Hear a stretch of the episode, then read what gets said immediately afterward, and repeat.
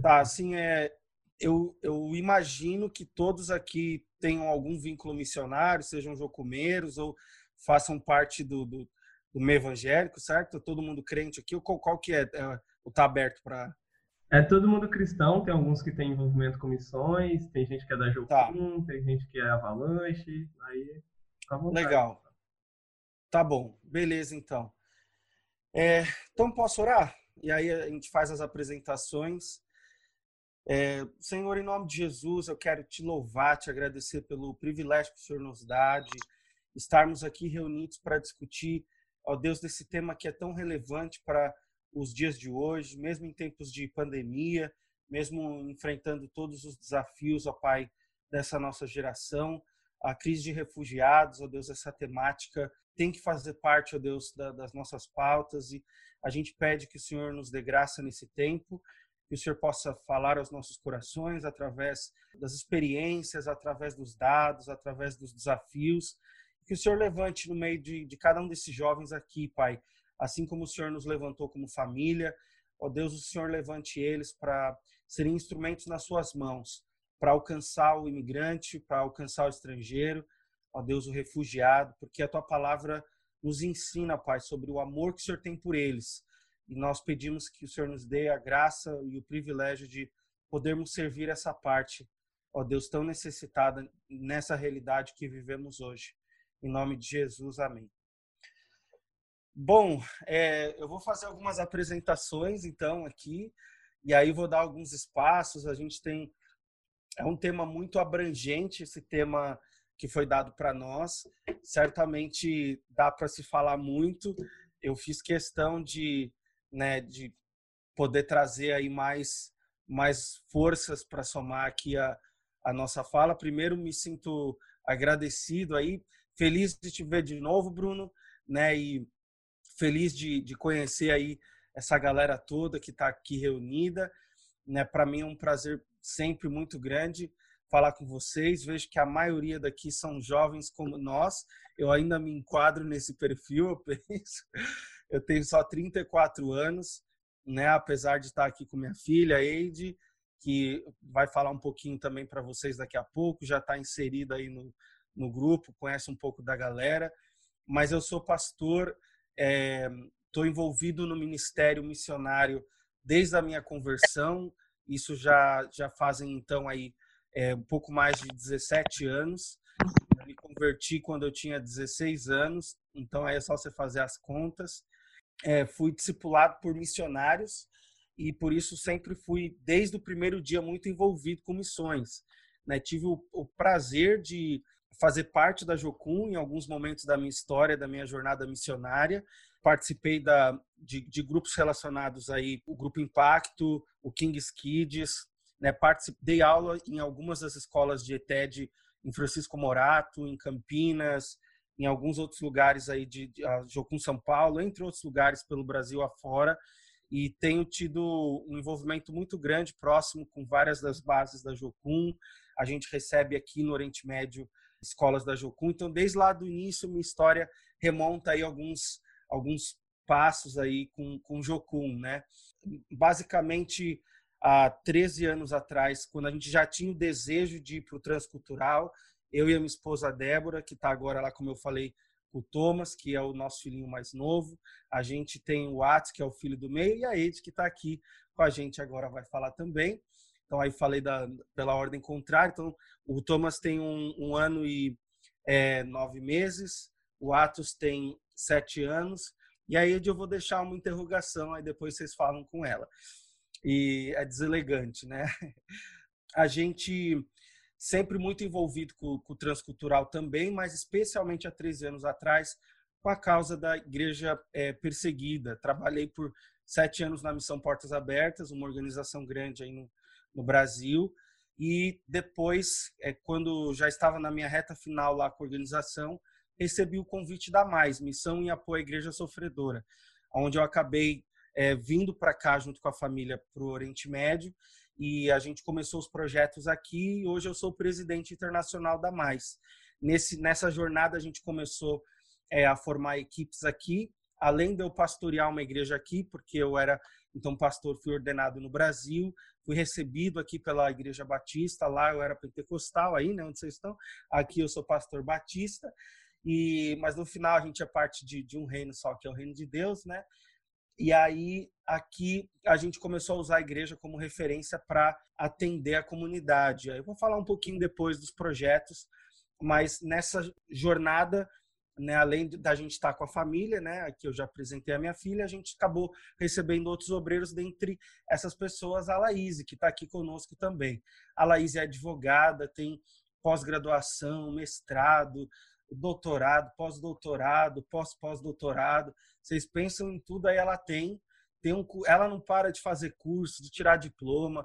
A cada dois meses ela está sendo tá se diplomando em alguma coisa. Mas, assim, falando sério, agora ela tem realmente é, especialização e mestrado nessa área relacionada à perseguição religiosa. É, é, um dos fatores dela ter se envolvido com a mais. Ela pode falar um pouquinho dessa história aí já é, para vocês. Mas então a Laís é missionária conosco aqui no Oriente Médio, está numa fase de transição, indo trabalhar, se eu não me engano, com jocumeiros, né? Eles são jocumeiros também, né? Trabalhar com jocumeiros lá na Tailândia, num projeto missionário que ela se envolveu no ano passado, se apaixonou e hoje tem convicção de Deus para começar uma nova história lá. Então ela está conosco aqui há três anos e está agora de mudança para lá. Como ela tem bastante experiência também nessa parte das temáticas que a gente vai tratar hoje, especialmente no, nos, na, nas questões legais, jurídicas aí que envolvem essa temática, eu acho que vai ser muito importante para a gente ouvir dela. E a, a Ed, né, falando para já passar a bola para ela, e aí depois a, a Lala fala um pouquinho mais, se apresenta aí com mais detalhes.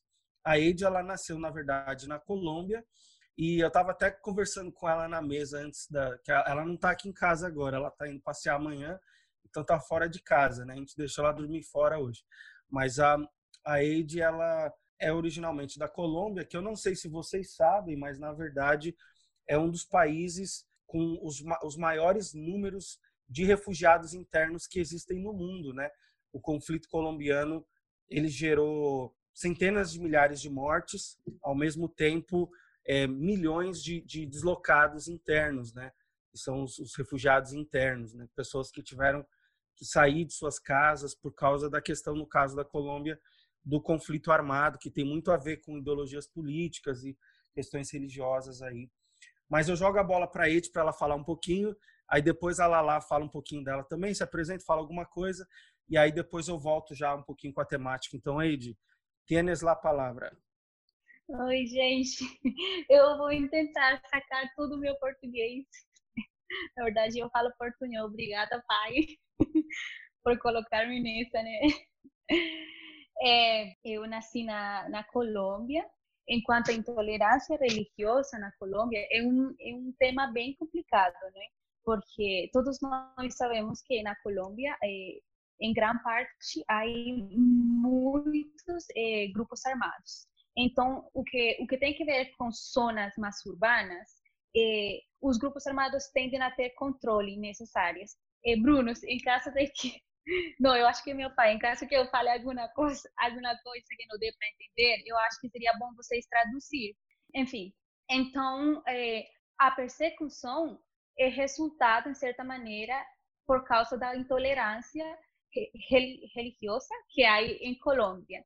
Então, por exemplo, eh, eu tive a oportunidade de ficar muito perto da organização eh, Portas Abertas da Colômbia e são muitos os casos de persecução e intolerância, tanto que os, os pastores, os, as famílias que têm filho tendem a deixar os filhos mais com outros familiares por questões de segurança, de segurança.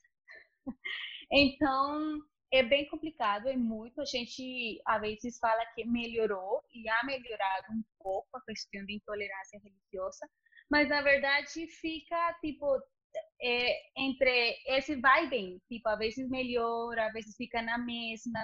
Quando um país é, tem tanta violência como é na Colômbia, e tem tantas ideologias, o que meu pai falou, uh, e, e questões políticas, né?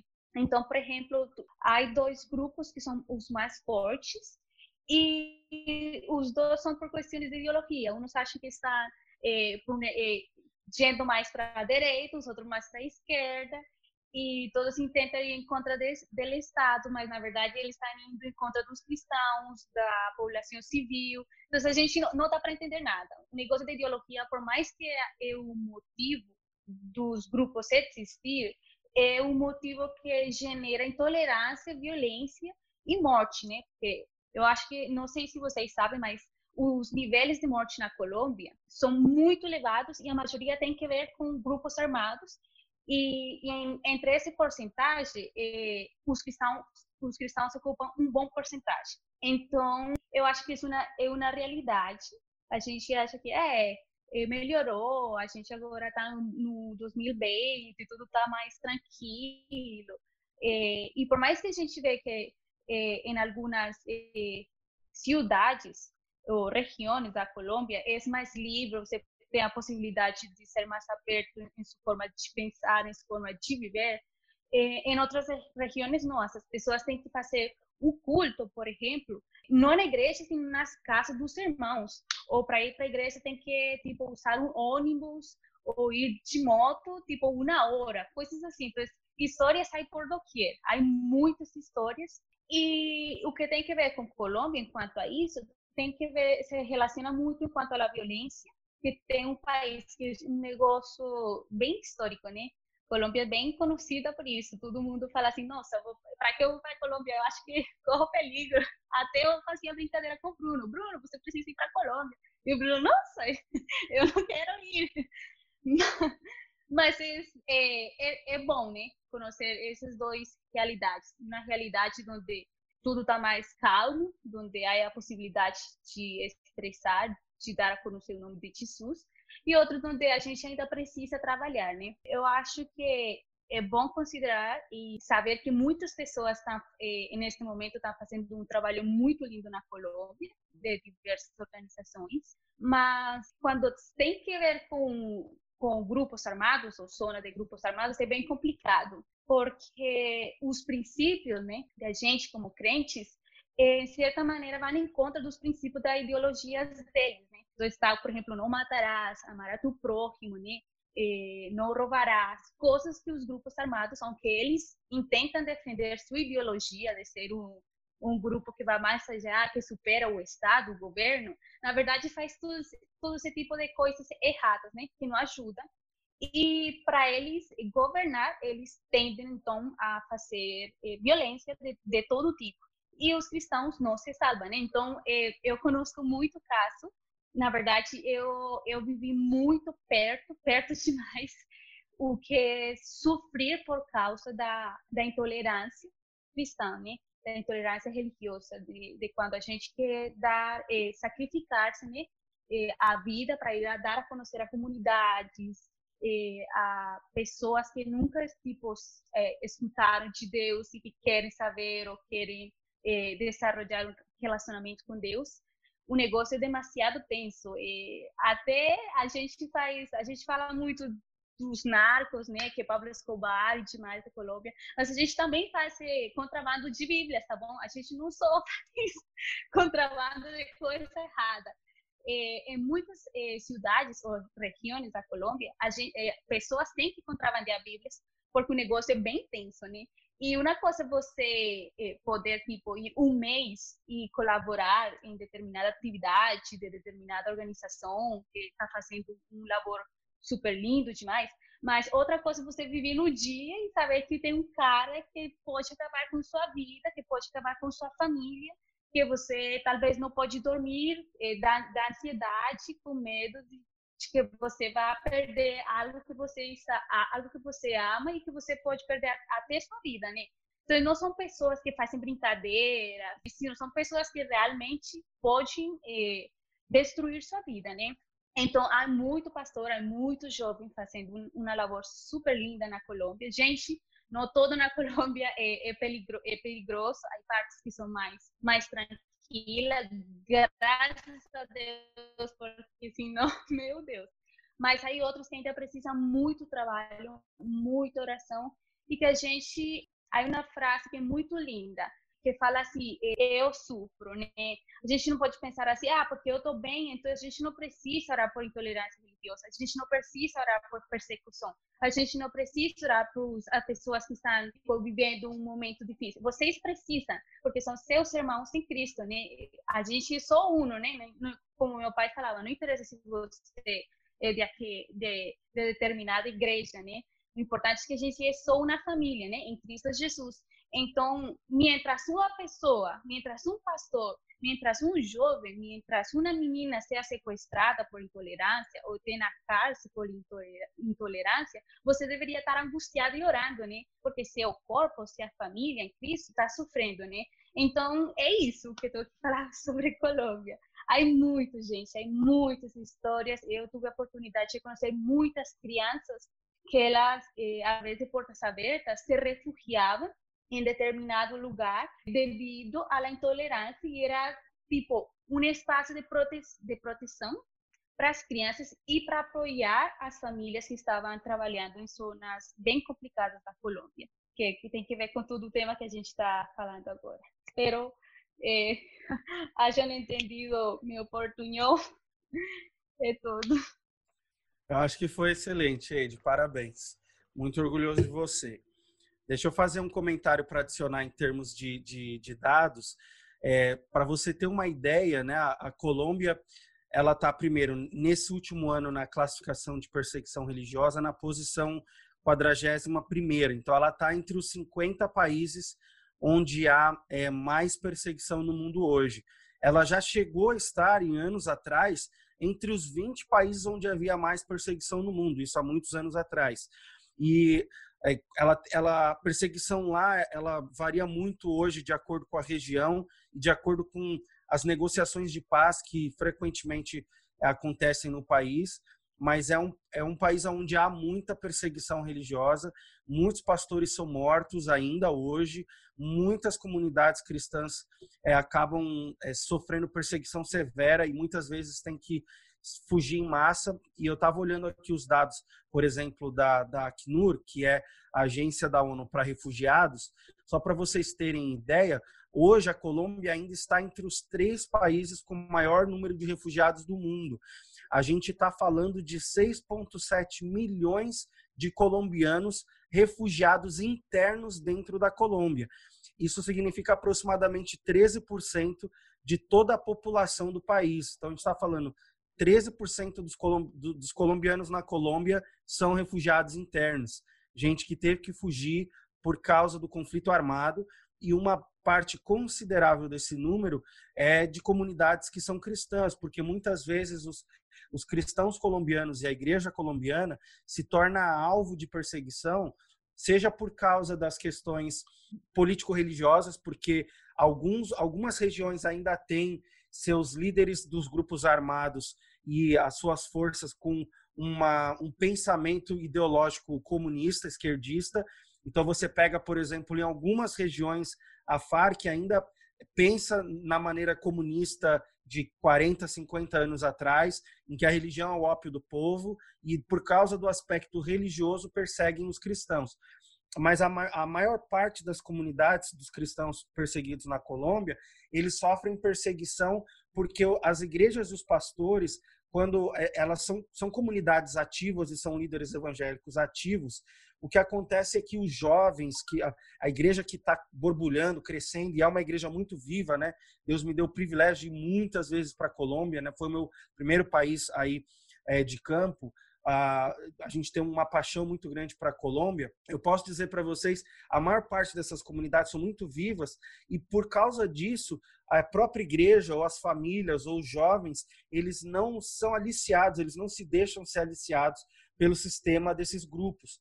Consequentemente, os pastores e as igrejas se tornam alvo de perseguição, porque estão impedindo essa geração de tomarem as armas, né, junto com essas forças aí é, ilegais. Se a gente estiver falando de colombianos fora da Colômbia, a gente está falando de por volta de 360 mil colombianos oficialmente reconhecidos pela, pela Acnur como refugiados fora da Colômbia. A maioria deles está no Equador, mas só na Venezuela, para vocês terem ideia, vivem 170 mil colombianos que solicitaram ao longo das últimas décadas asilo. E aí a gente vê hoje né, a crise na Venezuela e é uma parte enorme de, dos venezuelanos indo para a Colômbia e para o Brasil como refugiados. Né? Mas a gente tem aí esse, esses números aí bem assustadores em relação à Colômbia. É, antes de passar para outras coisas, eu quero jogar a bola para a Laís, para ela se apresentar, falar um pouquinho também, e aí a gente volta falando um pouco mais do Oriente Médio, falando de algumas experiências e dados daqui. Lala. Ei, gente, tudo bem? É, eu sou daí do Espírito Santo, de Vila Velha. Estou aqui há três anos.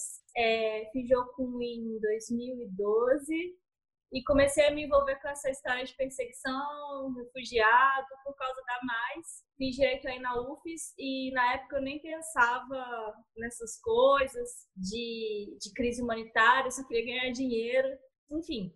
Aí, em 2013, eu conheci a Mais, através do Juninho, né? E aí ele falou: ah, vamos lá, eles estão precisando de um advogado, estão precisando de alguém que, que que tem experiência missionária. E eu tinha os dois, né? Que tinha acabado de voltar da Jocum. Eu falei, tá, vou lá ver. E aí, na época, era o pastor Mário Freitas. E ele, maluco, falou assim: Ah, você vai cuidar desses casos refugiados. Eu nunca tinha visto direito de refugiado, o Brasil era tudo novo. E aí fui pesquisar. E aí ia, na Polícia Federal aí do shopping de Vila Velha. E eles achavam que a gente estava trazendo terrorista. Eu olhava pra minha cara assim: O que, que você está fazendo com esse monte de sírio aí atrás de você? Eu falava, Jesus, tem misericórdia. E Deus foi fazendo. Até que eu vim para cá e tive a oportunidade de crescer, assim...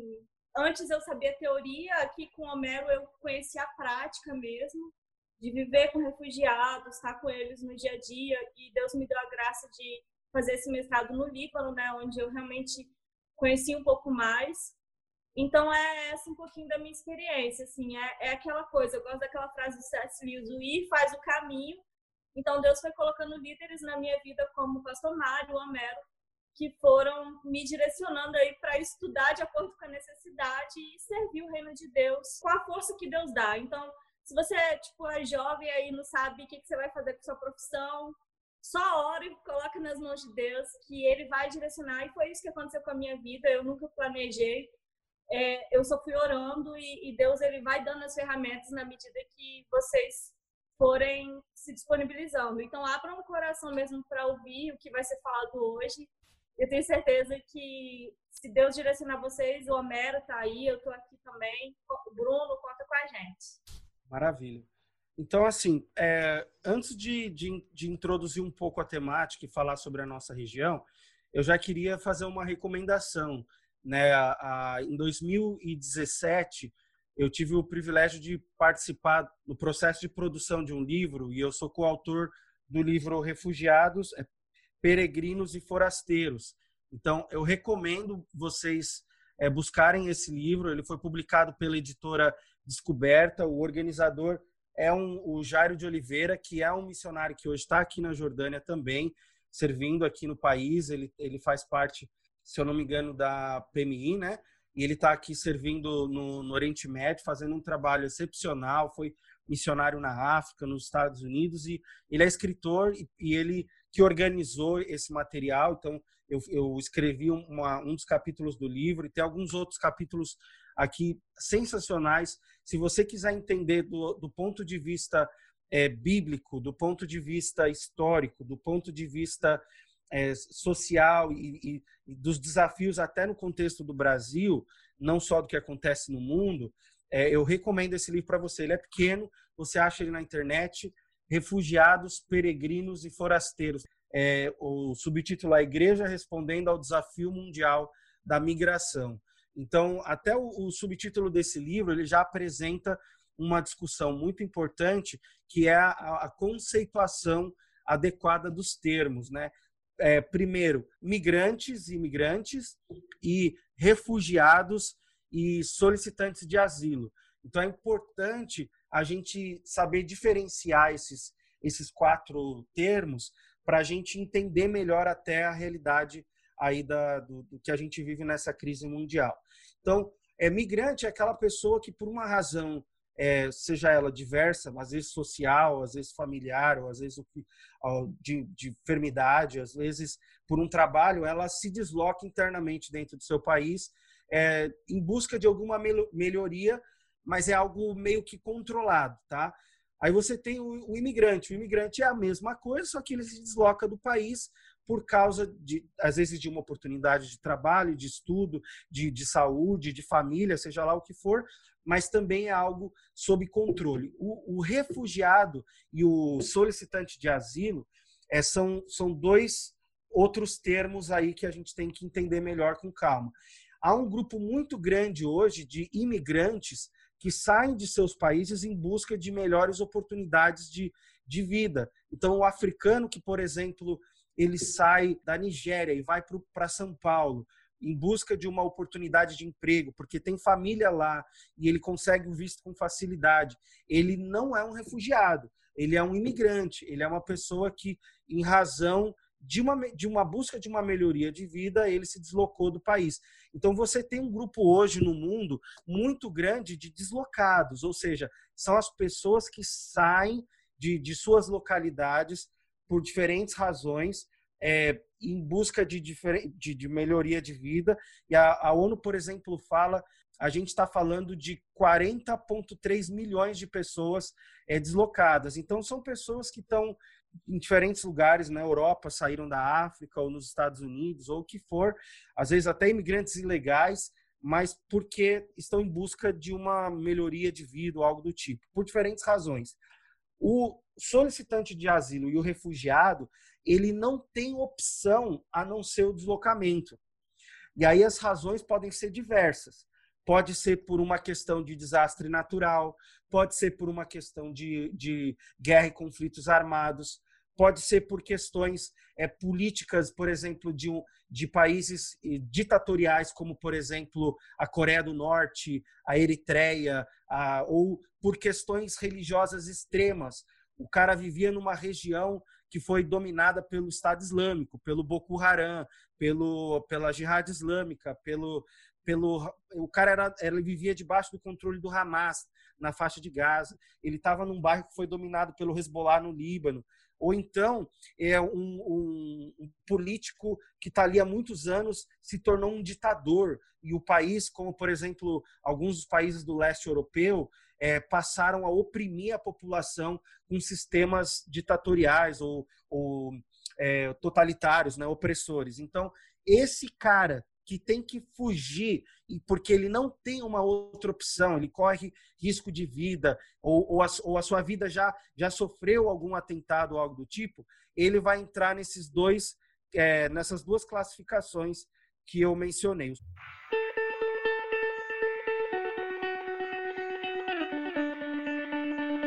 Eu, tinha, eu expliquei o conceito de imigrante imigrante, né? O processo hoje de deslocamento no mundo é muito grande, mas você tem um, um número gigantesco de pessoas que, que não são consideradas refugiadas ou solicitantes de asilo. E agora eu vou entrar nesses outros dois termos. Então, quando, quando uma pessoa como como essas que eu mencionei, seja por uma questão de guerra, por uma questão de um governo totalitário, uma questão de perseguição religiosa, ela tem que sair do seu, ela, ela precisa por causa da sua vida, um desastre natural, ela não tem opção, ela tem que, ela busca é, ajuda num outro lugar, não por uma oportunidade de uma vida melhor, mas porque ela não teve opção. Aí entre essas duas classificações, a ONU entende como processo que para a pessoa poder se tornar uma refugiada, ela precisa ser primeiro uma solicitante de asilo. Então ela vai pedir asilo para algum país para se tornar refugiado. Então, o refugiado, na prática, é a pessoa que já chegou no destino final. É a pessoa que, por exemplo, já está no Brasil e começou um processo dentro do Brasil que vai é, levá-la ao final dessa, desse processo a uma naturalização no Brasil. A pessoa que, que está no Brasil nesse processo, ou seja, já está no seu destino final, é o refugiado. A pessoa que está na fase intermediária é o solicitante de asilo. Então, hoje a gente tem muito mais asylum seekers, né, os solicitantes de asilo, espalhados pelo mundo, do que necessariamente o refugiado, tá bom? Então, ela lá, ela até colocou aqui, ó, para fins da presente convenção, o termo refugiado se aplica a qualquer pessoa que, devido a um fundado temor de perseguição, motivo de raça, religião, nacionalidade, pertencente a um grupo social específico, opinião política, se encontra fora de seu país de nacionalidade, que não pode, ou em virtude desse temor, não quer valer-se de proteção desse país, ou que, se não tem nacionalidade, se encontra fora do país no qual tinha sua residência habitual, consequência de tais acontecimentos, não pode, ou devido ao referido temor, não quer a ele voltar. Então, o cara que saiu da Coreia do Norte, ele nunca mais vai poder voltar para a Coreia do Norte. Então, esse cara, quando, quando ele chega no destino final, ele é um refugiado. Mas enquanto ele está, por exemplo, assim, o cara sai da, de, da Coreia do Norte, ele entra na China ilegalmente e ele vai para Mianmar. Quando ele chega em Mianmar, ele se torna um refugiado, um, um solicitante de asilo. Ali em Mianmar, quando ele entra, ele vai lá pedir asilo para a Coreia do Sul, para os Estados Unidos, para algum país da Europa. Então ali ele é, ele é solicitante de asilo. Quando ele chega no, no, destino final, ele é um refugiado, tá bom? É lógico que ah, na, na, mídia, né, as pessoas chamam o solicitante de asilo e o, o, o refugiado de refugiado. Mas aqui é para vocês entenderem a diferenciação do termo, tá certo? Só para complementar, que existe uma questão chamada de refugiado surplace, que é, por exemplo, o cara saiu é, de um país, por exemplo, da Coreia do Norte, e aí ele se converteu depois. Então, o que dá causa à perseguição, à perseguição ao refúgio, por exemplo, aconteceu depois. Ou, por exemplo, o cara saiu e o país entrou em guerra. E aí, se ele voltar, ele vai morrer. Então, existe também essa categoria. Às vezes você sai do país, está tudo bem. Mas aí depois Exato. acontece um desastre, também é um outro tipo de, de é, refúgio. Boa, ótimo ponto. Então, a pessoa pode ser inicialmente imigrante e posteriormente se tornar refugiado. Então, você pega, ótimo o exemplo que ela falou, os norte-coreanos que trabalham na China. Muitas vezes, esses caras nem entendem quando eles estão indo para a China, muitas vezes, eles não fazem sequer ideia do mundo que eles vão encontrar na China.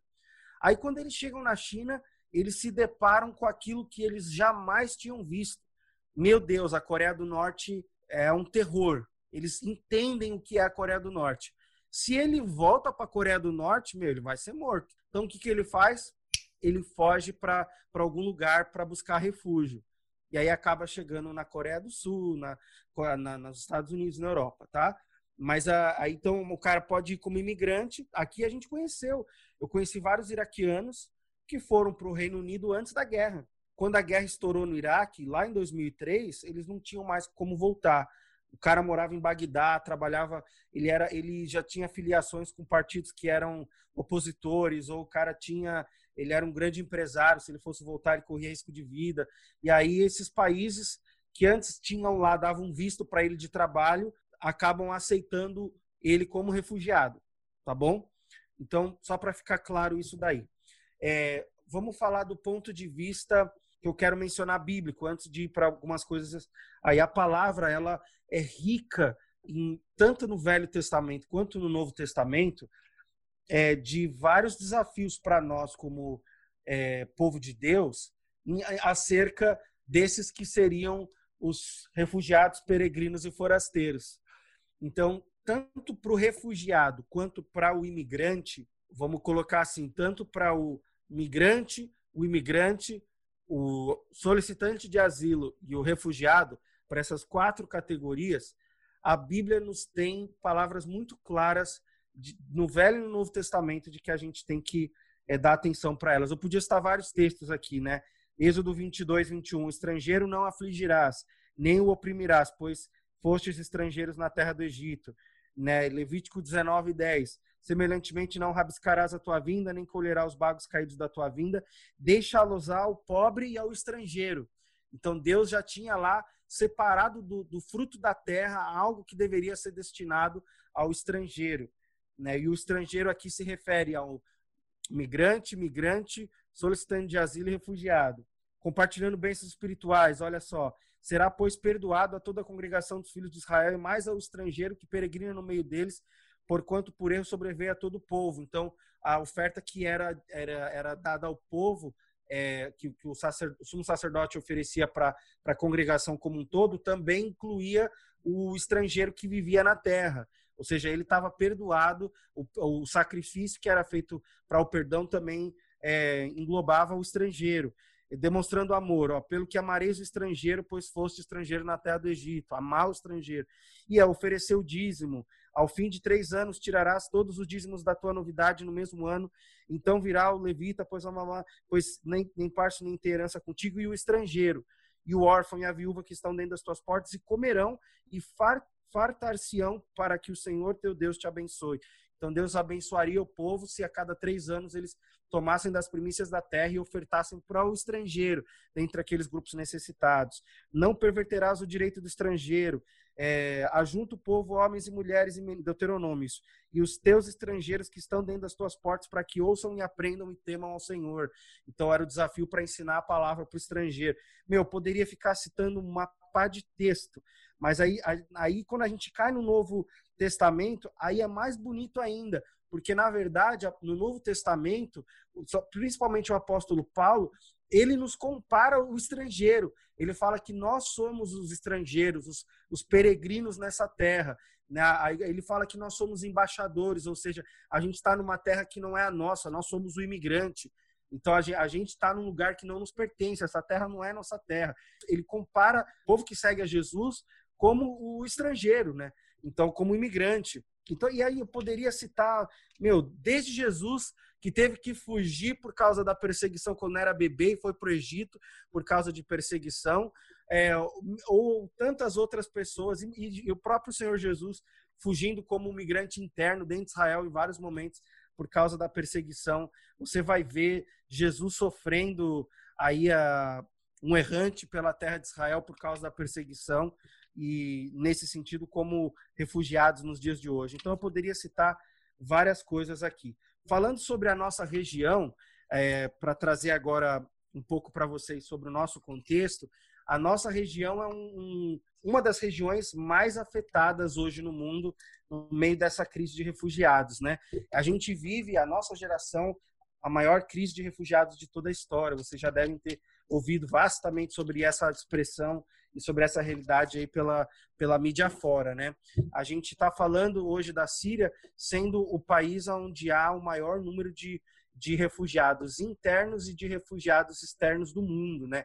A gente está falando, a, a, Síria chegou a ter é, 9 milhões de refugiados externos e quase 7 milhões de refugiados internos no ápice da guerra. Então a gente está falando aí só da Síria de 15 milhões de refugiados.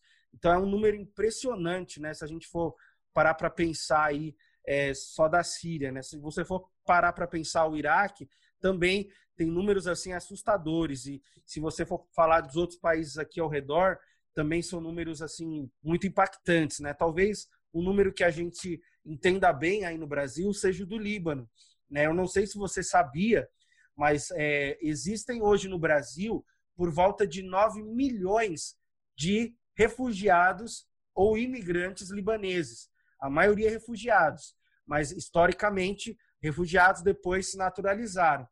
Havia um número grande de imigrantes e hoje a gente tem imigrantes ainda hoje vindo do Líbano para o Brasil por diferentes razões, familiares, de oportunidades de emprego, de diferentes razões, mas 9 milhões de libaneses no Brasil.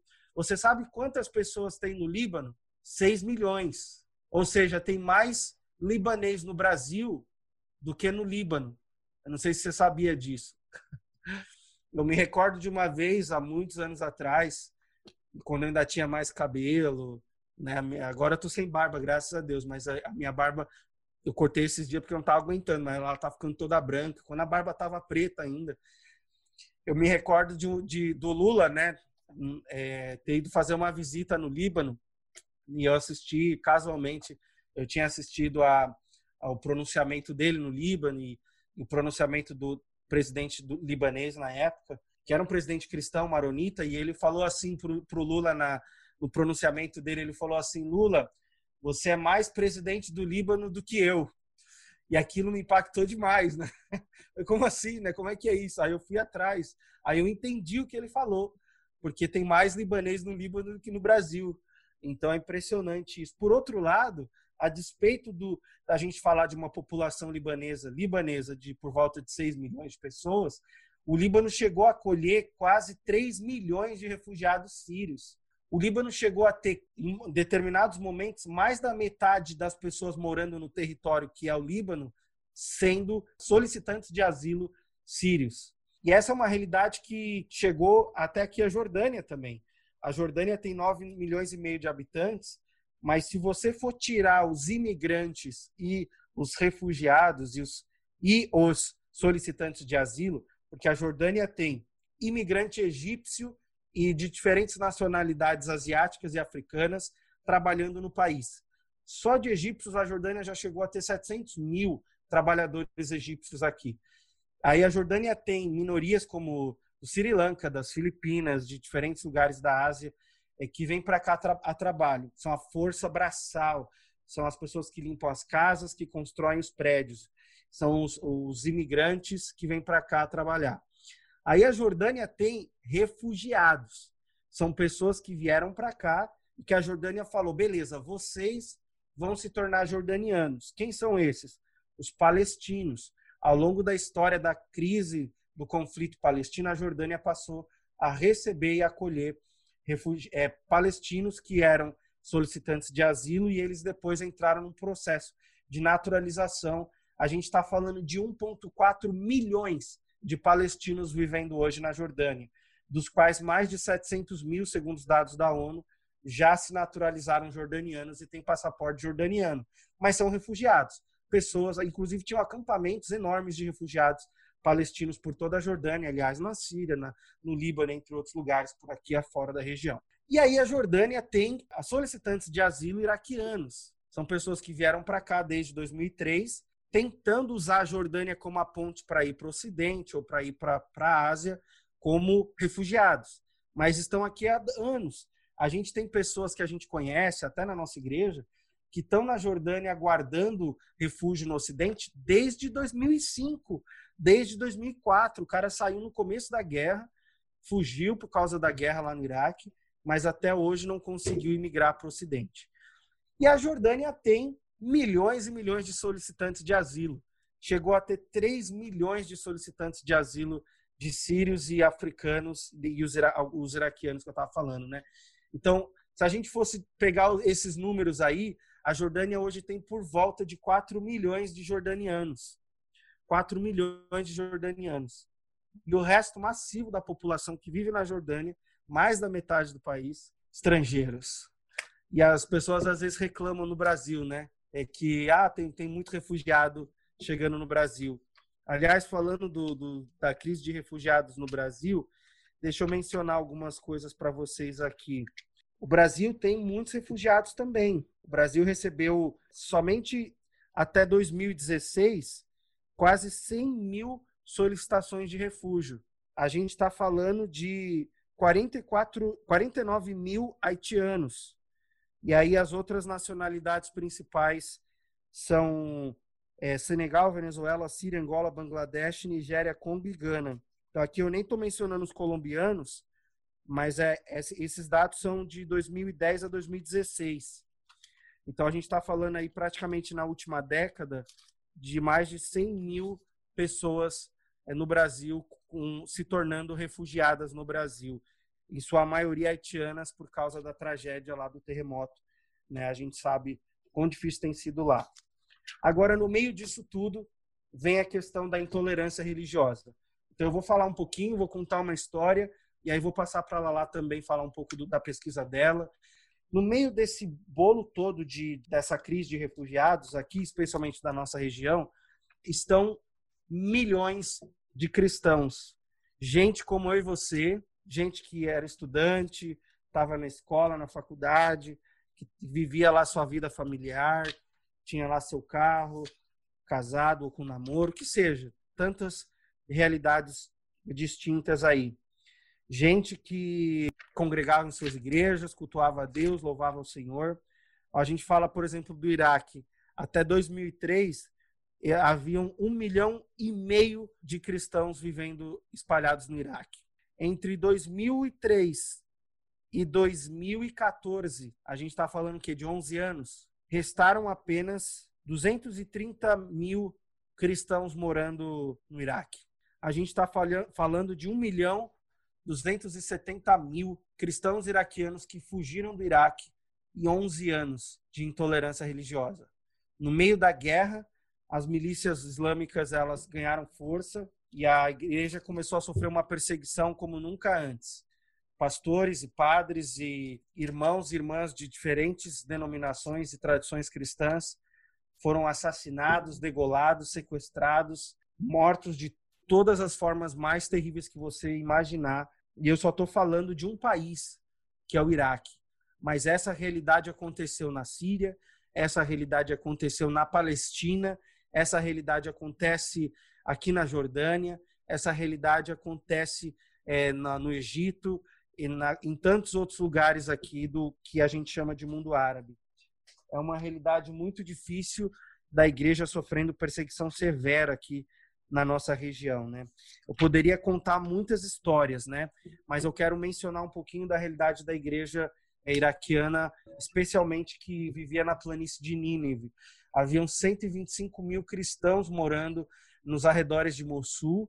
Mossul é aquela cidade lá que a gente vê o profeta Jonas, né? Ele indo pregar para é, eles e aí eles se arrependendo, a história do peixe, tudo mais. Vocês devem se lembrar. Né? Mossul chegou, a, a região toda dessa planície de Nínive chegou é, a ter 125 mil cristãos morando ali. A primeira igreja evangélica de todo o Oriente Médio foi fundada dentro de Mossul. E em 2006, o pastor dessa igreja, chamado Munzer, de 63 anos de idade, foi sequestrado durante três dias torturado e depois baleado na cabeça, morto a sangue frio por um grupo de uma milícia que veio a se tornar depois o que era o Estado Islâmico naquela região. Muitos morreram ali e em 2014 o Estado Islâmico chegou nessa região e quando o Estado Islâmico chegou nessa região, a igreja começou a sofrer uma perseguição severa. Foram expulsos de suas casas, perderam o, tudo que tinham e eles tinham três opções quando o Estado Islâmico chegou. Eles podiam virar muçulmanos, eles podiam morar com os terroristas e pagar uma multa para eles que eles chamam de jizya, que é uma taxa para você viver debaixo de um califado islâmico, ou eles podiam fugir e deixar tudo para trás. 125 mil cristãos iraquianos que viviam nessa região, praticamente todos eles decidiram fugir, deixaram tudo para trás, se tornaram é, solicitantes de asilo e depois refugiados espalhados pelo mundo, mas mantiveram a sua fé em Cristo Jesus. Hoje a gente serve aí essas famílias aqui na Jordânia. Nós somos os primeiros missionários a trabalhar com eles desde 2014. No dia 10 de junho, a Mossul foi invadida e eles fugiram para três grandes cidades no Kurdistão, uma região dentro, dentro do Iraque. De lá se espalharam para o Líbano, para a Turquia e também aqui para a Jordânia. E a gente começou a atender essa comunidade nesses países todos. E, para a glória de Deus, a gente já serviu milhares e milhares de de pessoas, é, de, de solicitantes de asilo iraquianos e com diferentes ações ah, desde o começo, quando a gente chegou aqui. A gente está há seis anos atuando com a comunidade de iraquianos.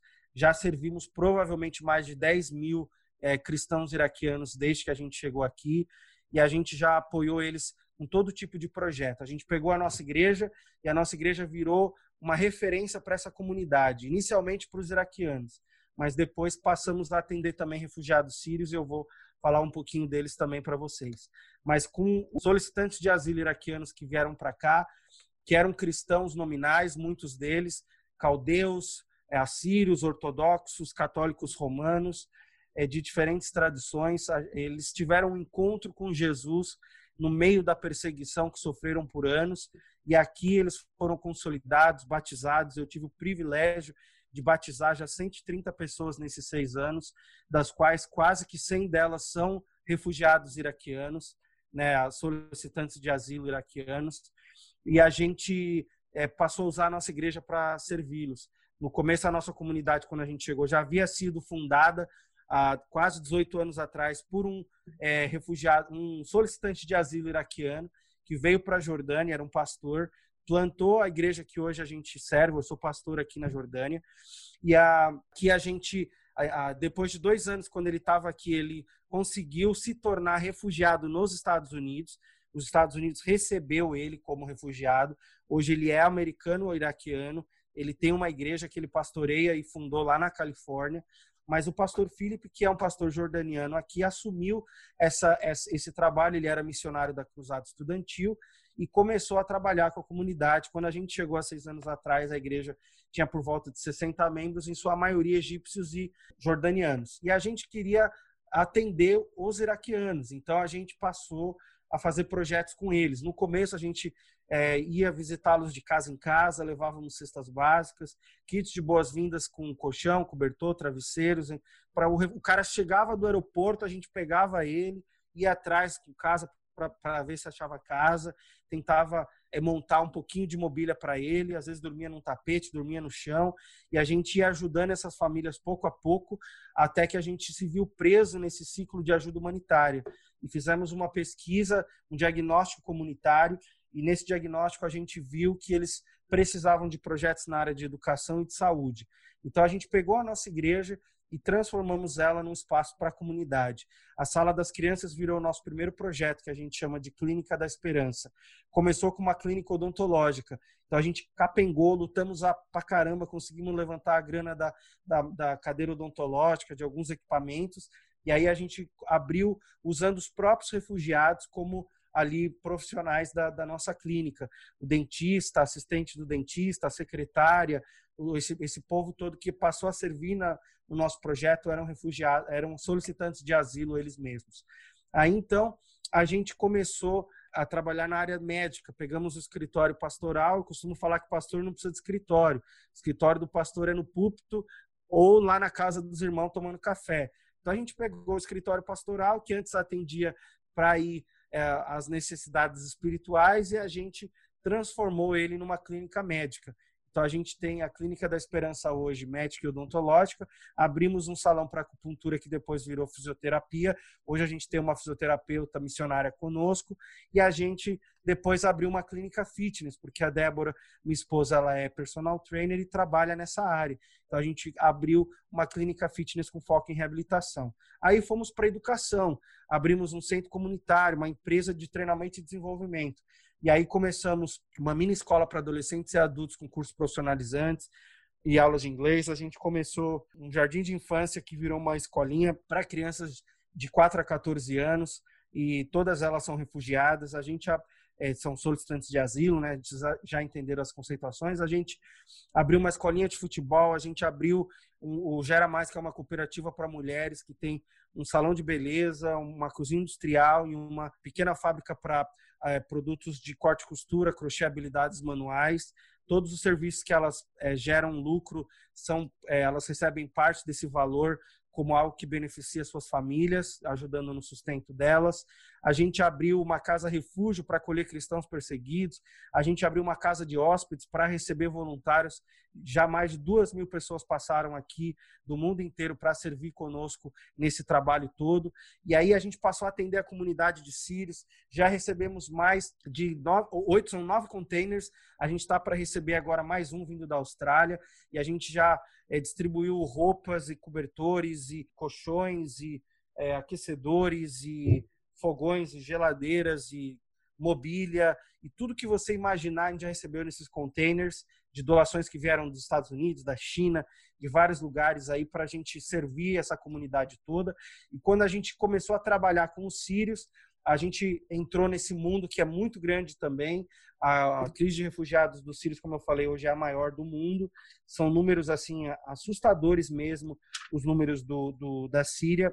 E a gente tem um número grande também de refugiados ou de solicitantes de asilo que são cristãos, né? A gente passou a servir aqui a maioria dos deles são muçulmanos, mas são muitos e muitos é, cristãos sírios espalhados também por toda a região.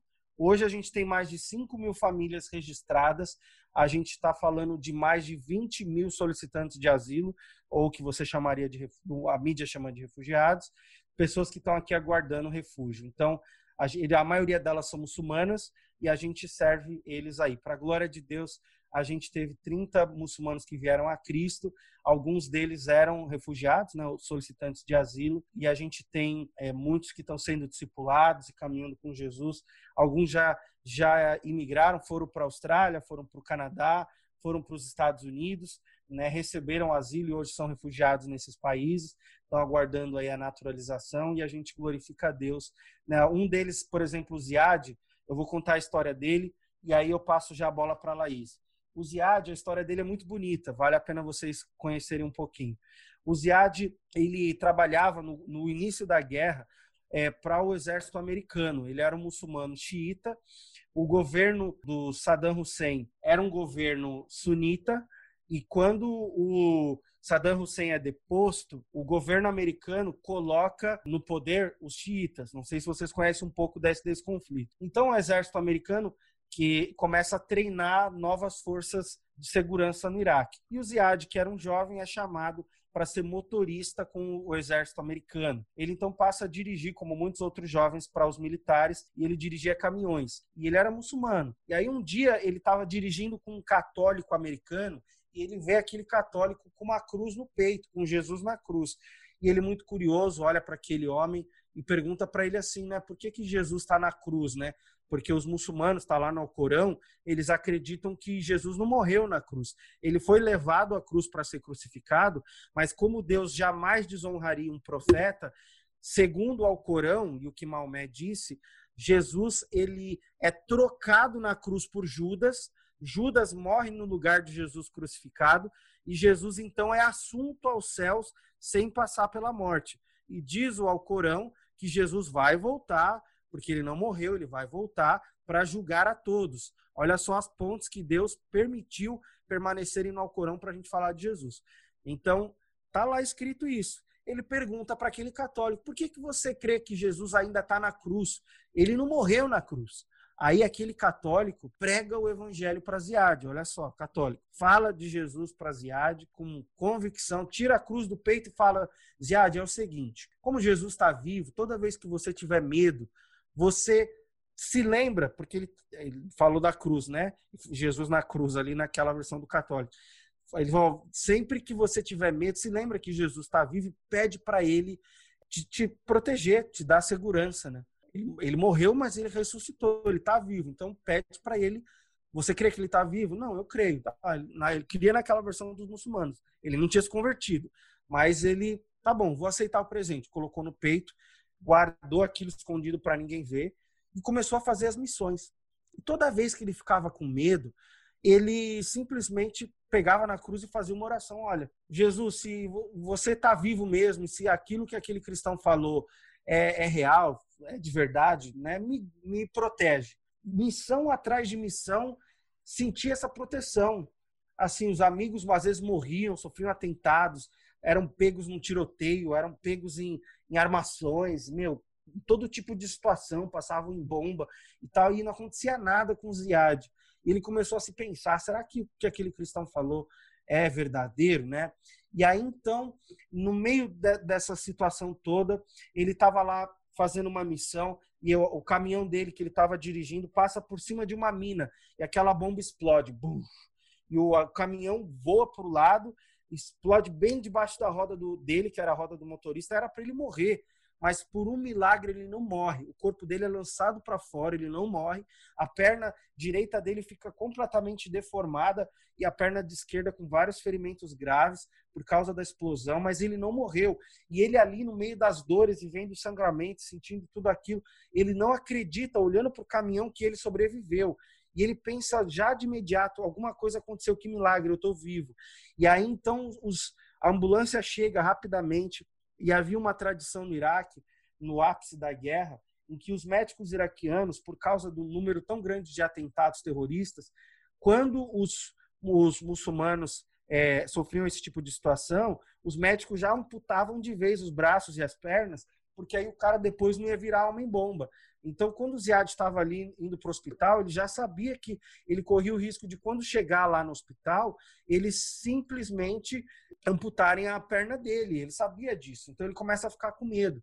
E aí, quando ele chega lá no hospital, ele gritava: por favor, não amputem minha perna, não amputem minha perna. E aí os médicos já estavam prontos ali para levar ele para cirurgia, iam cortar a perna direita dele, já estava tudo certo e eles começam a rasgar a camisa dele. E quando rasgam a camisa dele, eles veem a cruz. Aí eles olham para o Ziad e falam: Mas Ziad, você é cristão, o que, que você está fazendo aqui? Você não tem que estar tá aqui. Ele, ele olha para eles e fala: é, é, eu sou cristão, eu sou cristão. Mas ele não era, ele era muçulmano. Mas ele fala: eu sou cristão, eu sou cristão. E aí os, os caras falam: não, você tem que ser levado para outra ala, para outro hospital, não é seu lugar aqui. E aí vai, eles botam ele na ambulância de novo e levam ele para um hospital de campana do exército americano. Quando ele chega lá naquele hospital de campana, os médicos americanos e as enfermeiras que estavam ali recebem o Ziad e quando recebem ele, olham para ele com todo cuidado, com todo esforço, fazem uma, duas, três, várias cirurgias e eles decidem que eles não iriam amputar a perna do Ziad. Então ele vê aquilo, nossa, mais um milagre, mais uma vez, né? será que Jesus é, é real? E ele então começa a fazer várias cirurgias. As enfermeiras que eram cristãs no hospital ali, americanas, entregam para ele um Novo Testamento. Ele começa a ler escondido aquele Novo Testamento. E aí um dia um dos médicos chega para ele e fala assim: "Olha, Ziad, não tem jeito, seu caso é muito grave. A gente vai começar uma fisioterapia muito dolorosa, muito longa, intensa com você, e é muito pouco provável de que você volte a andar." Ele chora, ele fica triste, ele fica muito chateado. E ele ali no, no leito do, do hospital, sozinho, com o Novo Testamento com ele, ele fala assim: Jesus, se você é real, se você me salvou da morte, se você permitiu que eles não amputassem minha perna, me faz andar novamente. E se eu andar novamente, as minhas pernas vão ser para você. E eu vou andar para seguir a você. Aonde quer que eu for, as minhas pernas vão seguir a você. Ele faz aquela oração simples de coração. E aí os médicos começam ali a fazer a fisioterapia com ele. E são meses e meses de choro, de dor, de dor, de, de sofrimento intenso com aquela fisioterapia toda, e ao término de todo aquele período, para a glória de Deus, o Ziad volta a andar. Sozinho, aquele rapaz entrega a vida dele para Cristo no leito daquele hospital. E aí, então, ele, ele, ele, vai ser, ele é liberado do hospital. E como ele sofreu numa missão com os americanos, o governo americano dá ali para ele quase 30 mil dólares de indenização.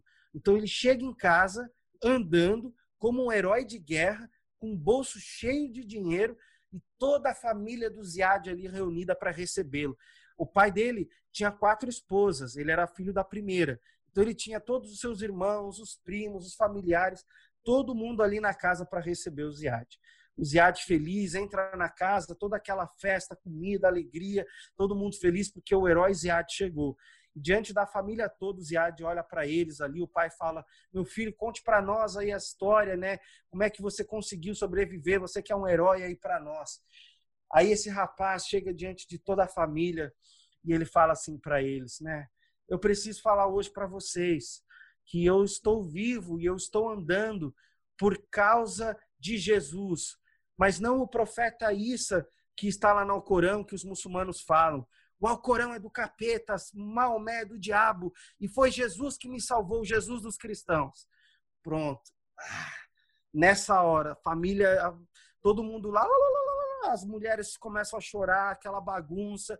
O, o, pai dele já chega a dar um soco nele, ele cai no chão, os irmãos querendo bater nele, os primos querendo bater nele, e ele vai escapando dos familiares, ele se esconde num lugar, a família corre, chama a milícia para matar o Ziad e o Ziad foge, ele consegue escapar, pega carona e vai de um lugar para outro e foge para um lugar a quase três horas de distância de onde ele morava.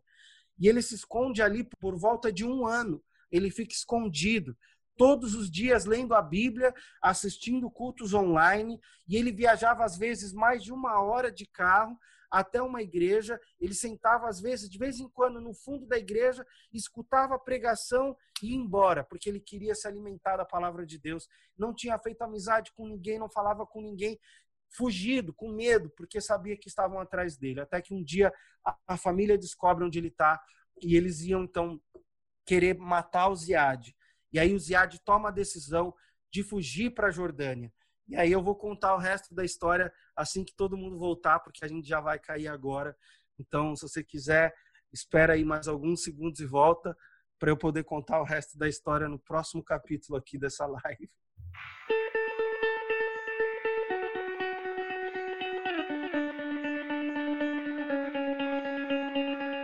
próximo episódio. Aí o Ziad, então, lá, finalmente toma uma decisão. Ele precisava fugir de vez da, do Iraque, porque ele, se ele ficasse ali, ele ia morrer. Então, o que, que ele decide fazer? Ele sabia que, como ele tinha servido os americanos, e ele agora era cristão, e ele estava correndo risco de vida, ele poderia ir para a Jordânia, pedir para a ONU refúgio nos Estados Unidos, porque ele teria como, porque ele trabalhou para o exército americano. Então, o que, que ele fez? Ele foi e fugiu para a Jordânia. Quando ele chega na Jordânia, ele já tinha um pouquinho mais de possibilidade de ir atrás de cristãos. E ele começa a perguntar aqui e ali por igreja. E alguém fala assim para ele: Olha, tem um vilarejo chamado Furreis, e lá tem uma igreja cheia de maluco. Vai lá que eles vão poder te ajudar. E aí ele chega um dia lá na porta da nossa igreja e bate lá querendo conversar com a gente. A gente conversa com o Ziad e a gente vê que o caso dele era real, ele tinha todas as provas, realmente, tudo comprovado, com fotos e com, com tudo, de todo o processo, de toda a perseguição, de toda a história. E a gente conversa com o Ziad e a gente fala então para o Ziad ali de, de Jesus de uma forma bem assim consolidada e ele fala esse Jesus que eu quero andar para ele pro resto da minha vida. Então a gente batizou o Ziad no Rio Jordão e o Ziad se tornou nosso primeiro obreiro, era, era meu, foi o meu primeiro tradutor e intérprete. Todo lugar que a gente ia, o Ziad me traduzia, traduzia a Débora, o Ziad caminhou com a nossa família e a gente começou a discipulá-lo, começou, ele começou a servir conosco no ministério, até que um dia, para a glória de Deus, os Estados Unidos falou: tá bom, agora é a hora, pode vir que a gente vai te receber como refugiado. Ele chegou lá nos Estados Unidos, na Califórnia, uma igreja que era parceira nossa contratou ele como cameraman da igreja, pagou para ele o primeiro ano de aluguel, deu um, um carro para ele, um irmão da igreja, e hoje o Ziad serve o Senhor, serve na igreja local e, para a glória de Deus, continua caminhando com Jesus. Então, essa é a história de, de um entre muitos que passaram aqui como peregrinos, que Deus nos deu a graça de falar de Jesus, de batizar, de discipular, e alguns estão com a gente hoje. A gente tem 20 árabes tempo integral servindo no nosso ministério, dos quais 11 são refugiados ou solicitantes de asilo iraquianos. Mas a gente tem alguns outros aí passando por perseguições severas e todo tipo de situação. Queridos, é, eu vi que tinha algumas perguntas, eu não sei se se, se ficaram aí, porque a gente agora entrou nesse chat novo. Mas eu vou fazer um desafio para vocês e vou jogar a bola na mão da Laís para ela responder as perguntas aqui. Até queria ficar mais tempo, mas eu, eu preciso ir aqui. É, mas fica a minha gratidão para vocês, de todo o meu coração. E o desafio para vocês, se quiserem conhecer mais dessa nossa realidade, encham a Laís de pergunta, primeira coisa, porque ela vai poder responder todas elas com bastante propriedade está servindo aqui há três anos, tem muita experiência nessa área. Por favor, é, a, Laís é, não tem pessoa melhor para responder para vocês aí, ela vai também falar mais uma parte com vocês. E aí é, fica o desafio de vocês entrarem nas nossas redes sociais. É só buscar aí, digitar, tanto no Instagram, curte lá, Família Aziz, com dois As e dois Es. Eu escrevi aqui. Curte a gente no Instagram, curte a gente no YouTube, curte a gente no Facebook, tem bastante conteúdo. Agora, nesses últimos dias, o Jornal da Record, aí para glória de Deus, publicou aí uma matéria muito legal falando sobre a gente. O Domingo Espetacular, que é outro da Record, já tinha publicado no passado duas matérias, uma de 11 minutos, uma de 7 minutos, e agora eles publicaram uma no Jornal da Record, a gente está super feliz. Tem bastante pregação minha, contando vários testemunhos e histórias lá no YouTube. Vai lá no YouTube, vê as playlists de pregações, né? tem bastante conteúdo lá. Não deixe de curtir as páginas da Mais também, se você quiser se envolver conosco. E assim que a quarentena acabar, assim como foi com o Bruno, eu espero que vocês possam vir nos visitar, servir com a gente aqui. Vai ser um prazer enorme receber vocês. Que Deus abençoe cada um de vocês. Bruno, muito obrigado pela oportunidade. E vamos, mandem mensagem para mim, vamos trocar mensagem, galera, aí no WhatsApp. Vou deixar meu WhatsApp aqui. Pode mandar mensagem, não tem crise. Às vezes eu demoro dois, três dias para responder, mas eu respondo tudo. Fica tranquilo que eu respondo. E a gente.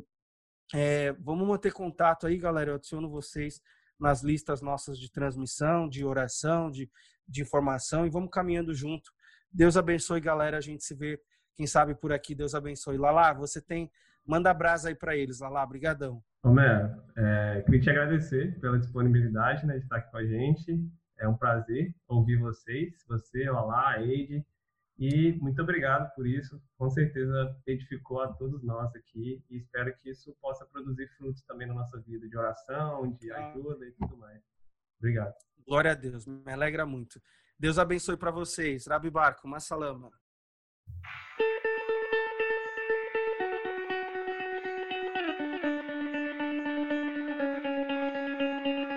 Que responsabilidade. Mas, gente, eu queria conversar com vocês. Ser bem breve, porque o Homero falou muita coisa assim, é, sobre refúgio, mas queria falar mais sobre a questão de perseguição religiosa. É, porque às vezes a gente está no Brasil, né? E não sei como vocês se sentem, mas eu sou daí de Vila Velha, né? E, e essa realidade parece ser uma coisa de outro mundo, porque no Brasil a gente fala o que quer, a gente pode entregar um panfleto na rua e várias coisas nesse sentido. O que não é que o Bruno ele teve aqui, ele sentiu realmente a diferença total que é você sair do Brasil onde você pode se vestir como você quer, falar o que você quer, você tem liberdade, e vir para um país onde a sua internet ela é vigiada, que você fala contra o governo é vigiado. Se você está fazendo proselitismo, que é entregar um panfleto ou fazer qualquer coisa nesse sentido, você pode ser preso. Então é realmente uma, uma realidade totalmente diferente. E aí você pode pensar, tá, e daí? Como é que a gente faz? Que como é que a gente responde? Você pensa assim, meu Deus, é, será que não tem nada? Será que, que não tem como proteger essas pessoas que não podem ter a fé delas ou que não podem mudar de religião? Então, eu procurei estudar essa questão. Foi quando Deus me permitiu fazer uma pós-graduação aí sobre liberdade religiosa, que foi até o trabalho que eu mandei para o Bruno. E quando eu é, depois, aqui no, eu fui fazer um mestrado no Líbano. É, foi em inglês, graças a Deus, porque se fosse em árabe, não ia entender nada. Mas um mestrado sobre direitos humanos no mundo árabe. E aí você pode ver que o direito de religião ele é um direito humano. Ele está no artigo 15 da Declaração Universal de Direitos Humanos, para quem é do direito aí, depois eu posso mandar para vocês, mas no meu trabalho tem, dizendo que é um direito. Imagina que é algo inerente e religião é muito importante para a gente. Religião é a forma como a gente se expressa, se manifesta. Ainda mais a gente que é cristão. Imagina sem Jesus. A gente diz religião, mas a gente quer dizer Jesus. Sem Jesus eu não seria nada se eu não pudesse orar, se eu não pudesse ter a minha fé. E religião tem dois, dois sentidos. A religião tanto é a sua liberdade interna, de crer no que você quer, como a liberdade externa, de manifestar.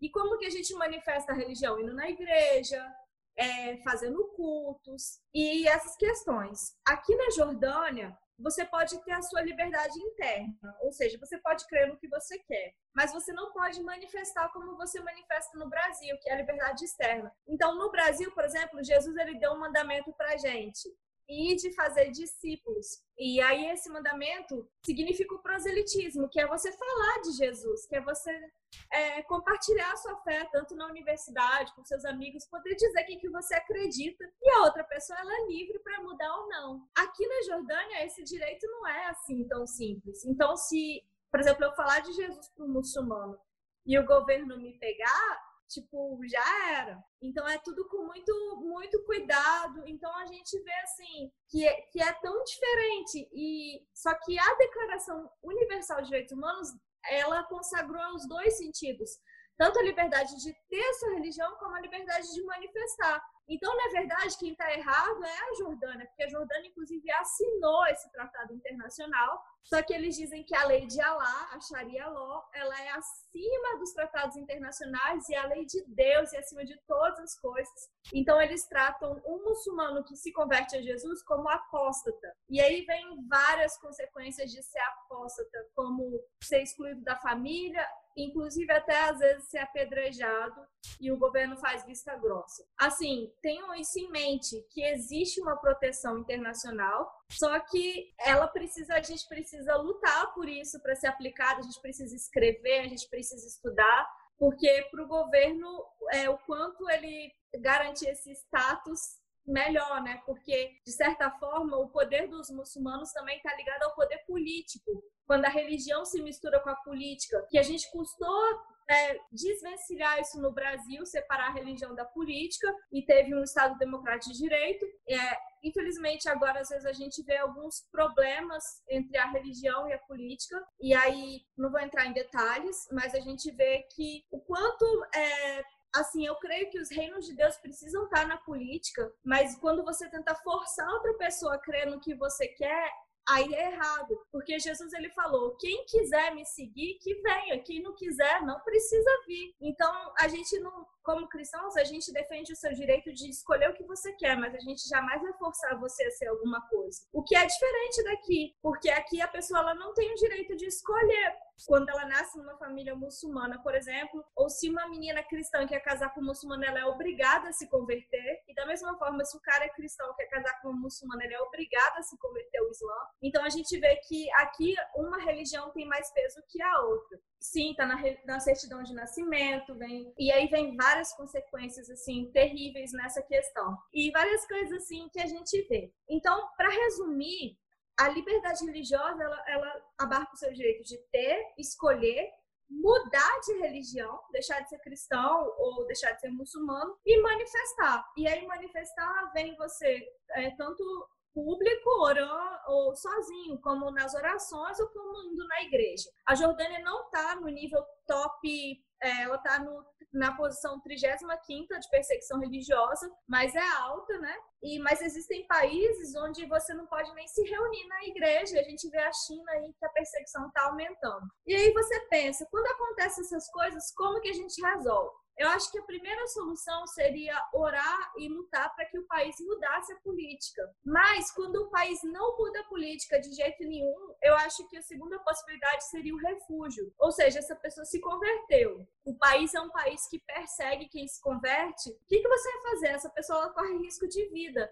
E aí vem o refúgio como uma solução de direito humano, porque a primeira solução seria você garantir a todos os direitos de liberdade religiosa. Quando o Estado não garante, a segunda solução seria possibilitar que essa pessoa fuja e consiga ter a religião dela, já que a religião é tão importante e ela é, é, é tão importante que às vezes mais importante do que a vida para muitas pessoas, como os testemunhos de Jeová, que vocês sabem que tem a questão da transfusão de sangue, muitas vezes eles preferem morrer do que fazer transfusão de sangue, porque a religião é, é algo assim essencial para gente. Então, é, o refúgio ele acaba sendo essa essa solução é meio frustrada para tentar resolver, já que a ONU não tem poder de fazer um país é, cumprir uh, os tratados internacionais. E aí é, você tem que ver várias questões, né? É, uma questão é que geralmente mulher sofre mais perseguição religiosa do que o homem. A mulher ela é vista como, a gente diz, weaponização, ela é vista como uma arma de guerra. Então,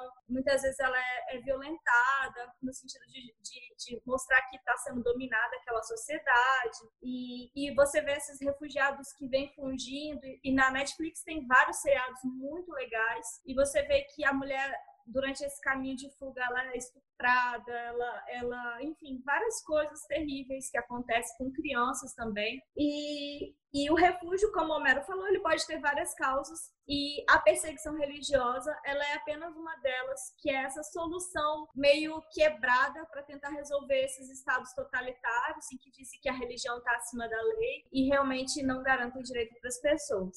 Então eu queria abrir para perguntas porque tem muito assunto e eu mandei um trabalho para o Bruno. Vocês podem ler e aí eu deixei meu e-mail, deixei meu meu Instagram, eu uso mais o Instagram é, vocês podem me mandar mensagem e eu estou à disposição. E é muito bom estar com vocês, um pouquinho do Espírito Santo aqui. Estou muito me sentindo em casa. Assim, gente, eu só, só queria é, falar uma coisa. Não tenham medo de viver o que Deus tem para vocês, viu? Eu falei isso no início, eu vou falar de novo. Eu fui para Jocum assim que eu me formei na UFES em Direito. Entreguei tudo para Deus. Falei, ah, Deus, eu, eu queria passar um concurso público e ter dinheiro. E por isso que eu, que eu estudei, mas enfim, tá aqui a minha vida nas tuas mãos.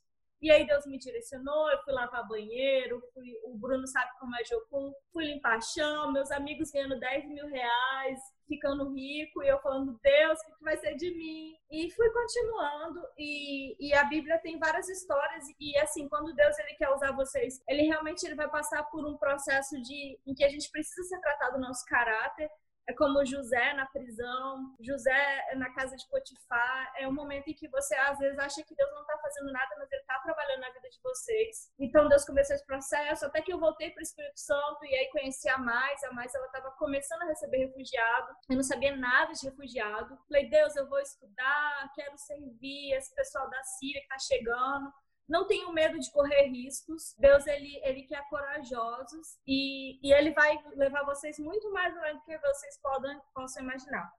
A, a Eloá fez uma pergunta aqui como está a situação do Líbano, né?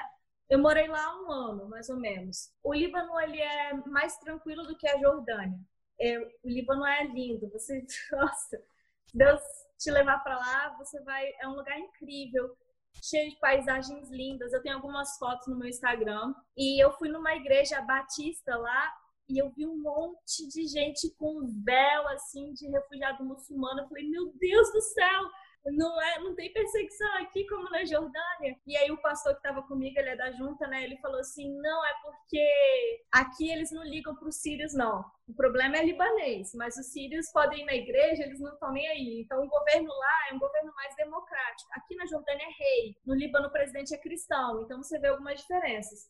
Mas existem muito, muito problemas de perseguição no Líbano no sentido de que o governo ele não controla a situação. Então, por exemplo, no Líbano, todo domingo na igreja tinha um, é, dois policiais, um par de policial. Todo domingo, imagina você ver escolta. E aí ele falou, ah, o pastor falou, porque já teve é, caso de ter uma bomba aqui perto. O que é diferente da Jordânia, que o sistema de polícia secreta é muito articulado, eles sabem tudo que você está fazendo. No Líbano a coisa é meio solta. Então, assim, é, é risco, mas é confiar na bondade de Deus. A outra pergunta, né? Há mais liberdade, então, no Líbano, Eloá?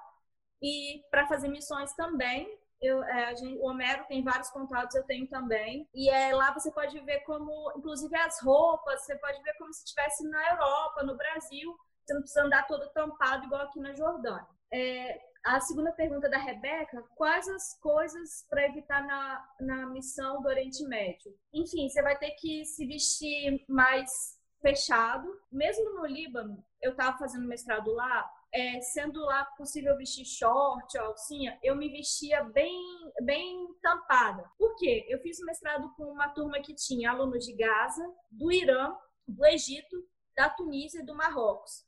Então, por respeito a eles e já conhecendo a cultura, eu sabia que eles eram muçulmanos, eu, eu não me vestia é, como, como as meninas da Europa que estavam na minha turma.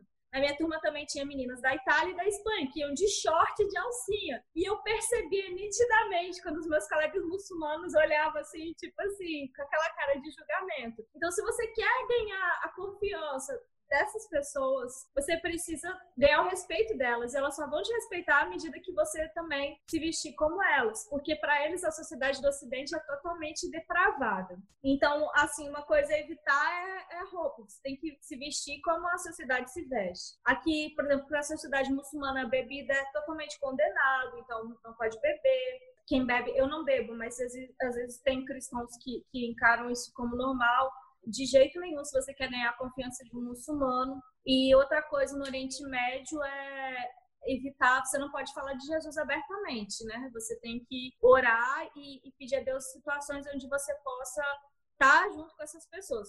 Por exemplo, eu tive momentos com a minha amiga de Gaza, dentro do meu estado no Líbano. Eu sabia que ela era de Gaza, ela usava um hijab, onde eu pude compartilhar de Jesus para ela e eu inclusive dei uma Bíblia para ela. Mas eu tava uma Bíblia em inglês, eu tava dentro do eu tava no Líbano, que é um país misto, e eu tava num ambiente que ela era minha amiga e que eu pude falar, olha, lê aqui para você entender a diferença. E ela era curiosa e, e então é, existem, Deus vai colocar situações, você tem que ter sabedoria. É, para ser missionária é preciso necessariamente um chamado.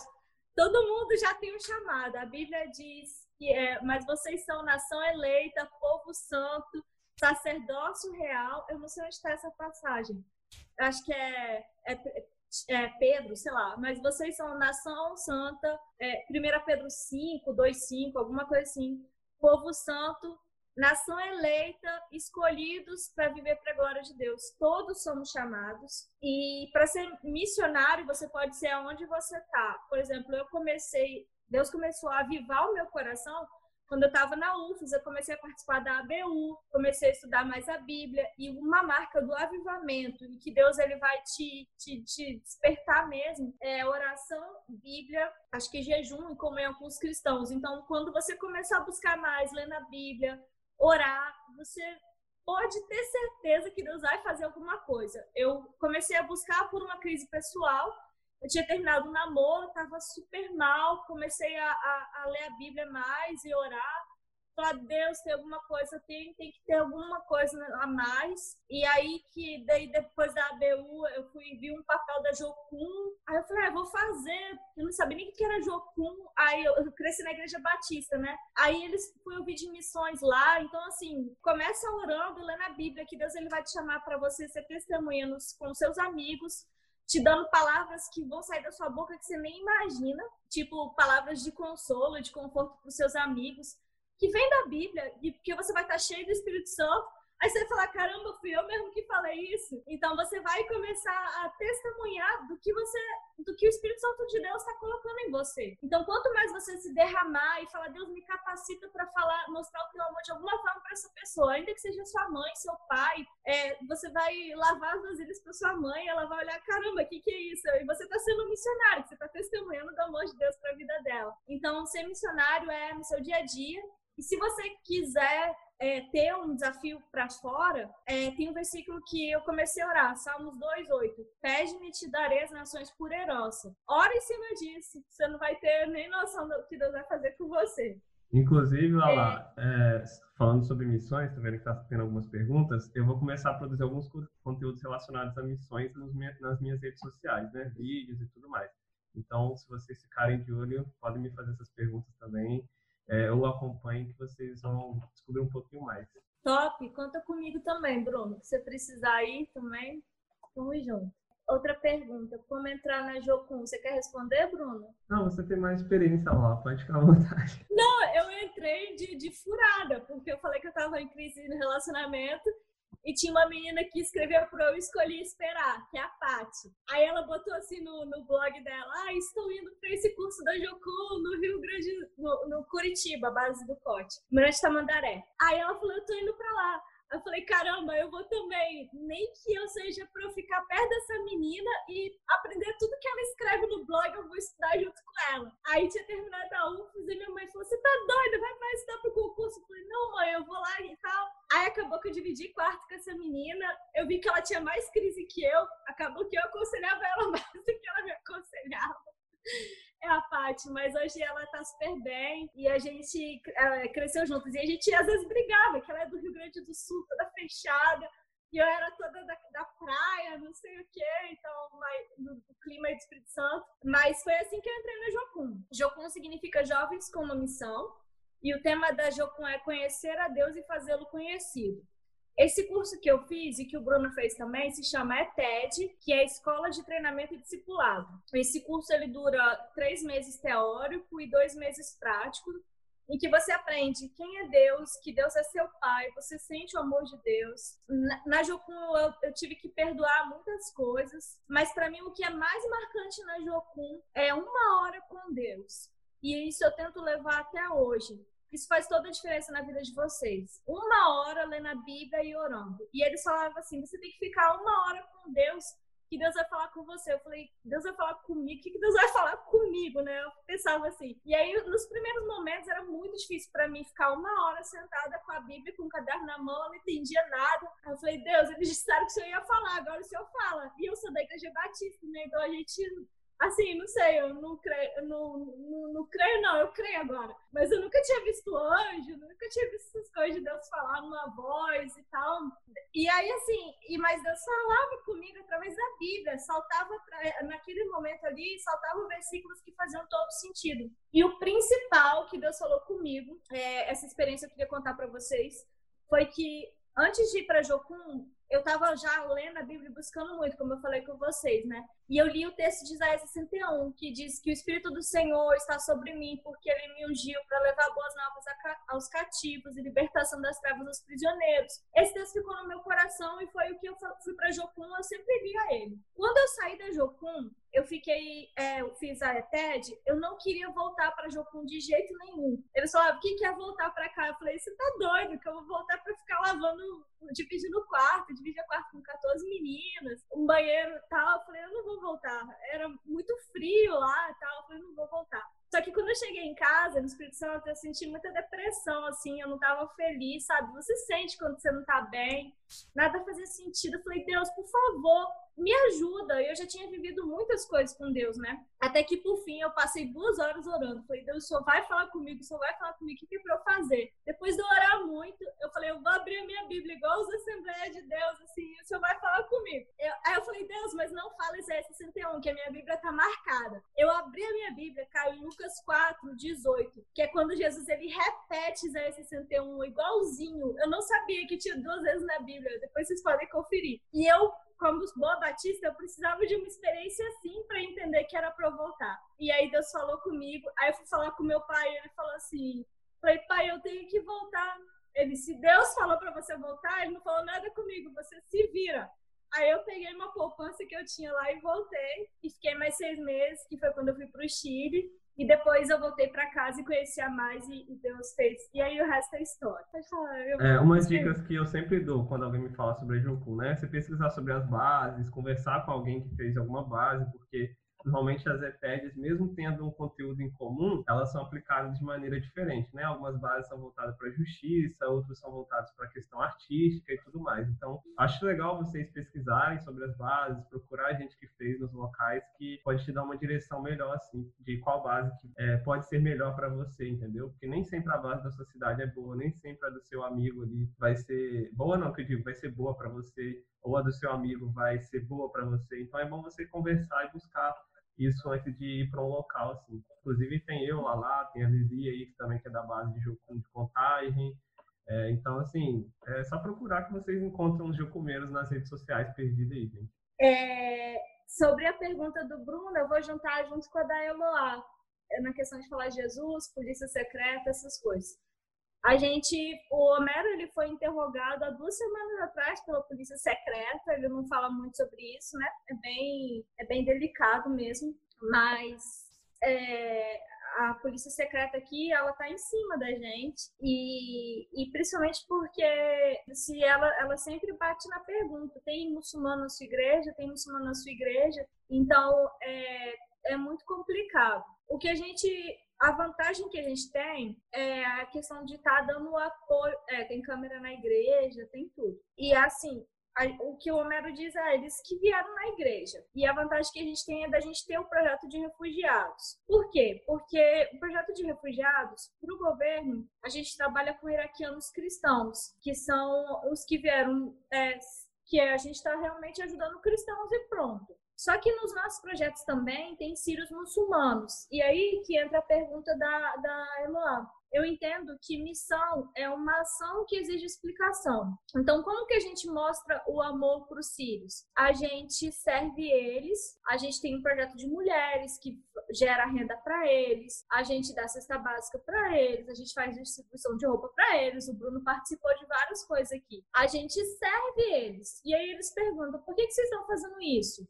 A, a, missão é ação que exige explicação. Mas por quê? A explicação é porque eu te amo. Mas por que você me ama? Porque Jesus me amou e eu preciso repassar esse amor para você. E o amor de Jesus, ele constrange, constrange quando você serve alguém. Por isso que, que a gente tem que servir os nossos inimigos mesmo. E, e você vê, assim, quando é, Estevão estava sendo apedrejado, ele orou por Paulo, é, no sentido assim, Deus, perdoa, eles não sabem o que eles estão fazendo. Há poder quando a gente ora pelas pessoas que nos perseguem. Então, há poder quando a gente ora pelos muçulmanos. Deus, ele vai colocar oportunidade. No meu caso, é, no Líbano, eu tive várias oportunidades nesse sentido em que eu tentava ser o mais Jesus possível, e é muito difícil, mas eu orava e falava, Deus, me ajuda a mostrar amor.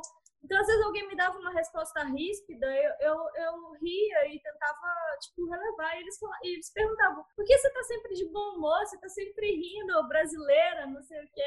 Eu, é, brasileira, mas também porque é, porque eu sou feliz, porque eu tenho Jesus. Eu falava, eu podia falar. Então, assim, é, você, o seu testemunho, a forma como você vive, a forma como você serve, você demonstra amor, vai falar muito mais do que você chegar cheio de doutrina e teologia. E isso é no seu dia a dia também, aí, com seus amigos, com a sua família. Então, eu acho que é, isso é missão, é você ser como Jesus e, e Deus ele vai te dar oportunidade. É, sobre é, outra pergunta sobre pregar através do serviço, né? Isso aí. Isso, isso aí que a Lili falou. Aí ela pergunta: quais as situações mais legais que você já teve? Uau, eu vou falar uma, que foi essa da minha amiga de Gaza. O nome dela é Gadi, até orem por ela. Ela tá lá em Gaza agora. É, a gente ficou muito amiga e eu tentava intencionalmente realmente me aproximar de pessoas muçulmanas. E aí, é, durante a nossa amizade, um dia ela me chamou para fazer uma trilha, tipo no Líbano, assim, né? nas florestas lá do, do Líbano. E era oito horas de caminhada, tava frio pra caramba, aí a gente pegou um ônibus, pagou esses hikes, assim, eu fui com ela. E aí, é, nessa experiência, no, no, caminho, várias coisas aconteceram. A gente foi juntos no ônibus, então eu tive muito tempo de conversar com ela. Inclusive, uma delas foi que a gente viu um arco-íris. E aí ela, aí ela falou arco-íris, e aí eu descobri que eles também, no, no, no Corão, os muçulmanos têm uma história com arco-íris e com, e com Noé, bem parecido com a Bíblia, o Velho Testamento. Aí eu contei a Bíblia e tal, Aí ela, ai, que legal, e, e, falei de José e várias coisas que tem em comum entre o, o, o islamismo e o cristianismo, mas eu sempre é, trazia para a questão de Jesus. Eu falava assim, é, mas Jesus ele fez uma nova aliança, Deus ele falou que ele nunca mais ia destruir a terra com água e tal, e sempre tentava trazer Jesus eu percebi que nesse dia, um cara que estava atrás da gente no ônibus, ele estava chegando perto para ouvir a nossa conversa. E eu até fiquei com medo, num certo momento, que a, a Gadia estava com um véu e eu falando de Jesus para ela dentro do ônibus com um monte de gente desconhecida. Mas tudo bem. Só que no, nesse dia da trilha, eu esqueci de levar meu casaco. E tava muito frio, muito frio. Então a gente foi caminhando e teve um momento que eles falaram assim: ó, quem tiver cansado pode ficar no ônibus que a trilha vai continuar. E eu tava morrendo de frio. Eu falei, Gadi, eu não aguento mais. Eu falei, me perdoa, porque eu, eu tipo assim, vim fazer a trilha com você e não vou conseguir terminar. Ela, ah, de boa. E eu fiquei no ônibus, assim, frustrada com Deus. Eu falei, Deus, puxa vida, que, que cristão que eu sou, que eu não consegui caminhar com ela o resto da trilha, eu não consegui é, estar com ela nesse momento, né? Quando eu voltei da trilha, é, ela voltou do lado desse homem que estava ouvindo a nossa conversa. Aí foi, ferrou, né? Ele, vai, ele deve ter me queimado toda pra ela, né? Que eu tava falando de Jesus pra ela. Aí ele virou pra mim e falou assim, em português, Jesus te ama. Eu falei, o quê? Aí ele falou assim, Jesus te ama. Eu falei, como é que você sabe português? E quem é você? Tipo assim, né?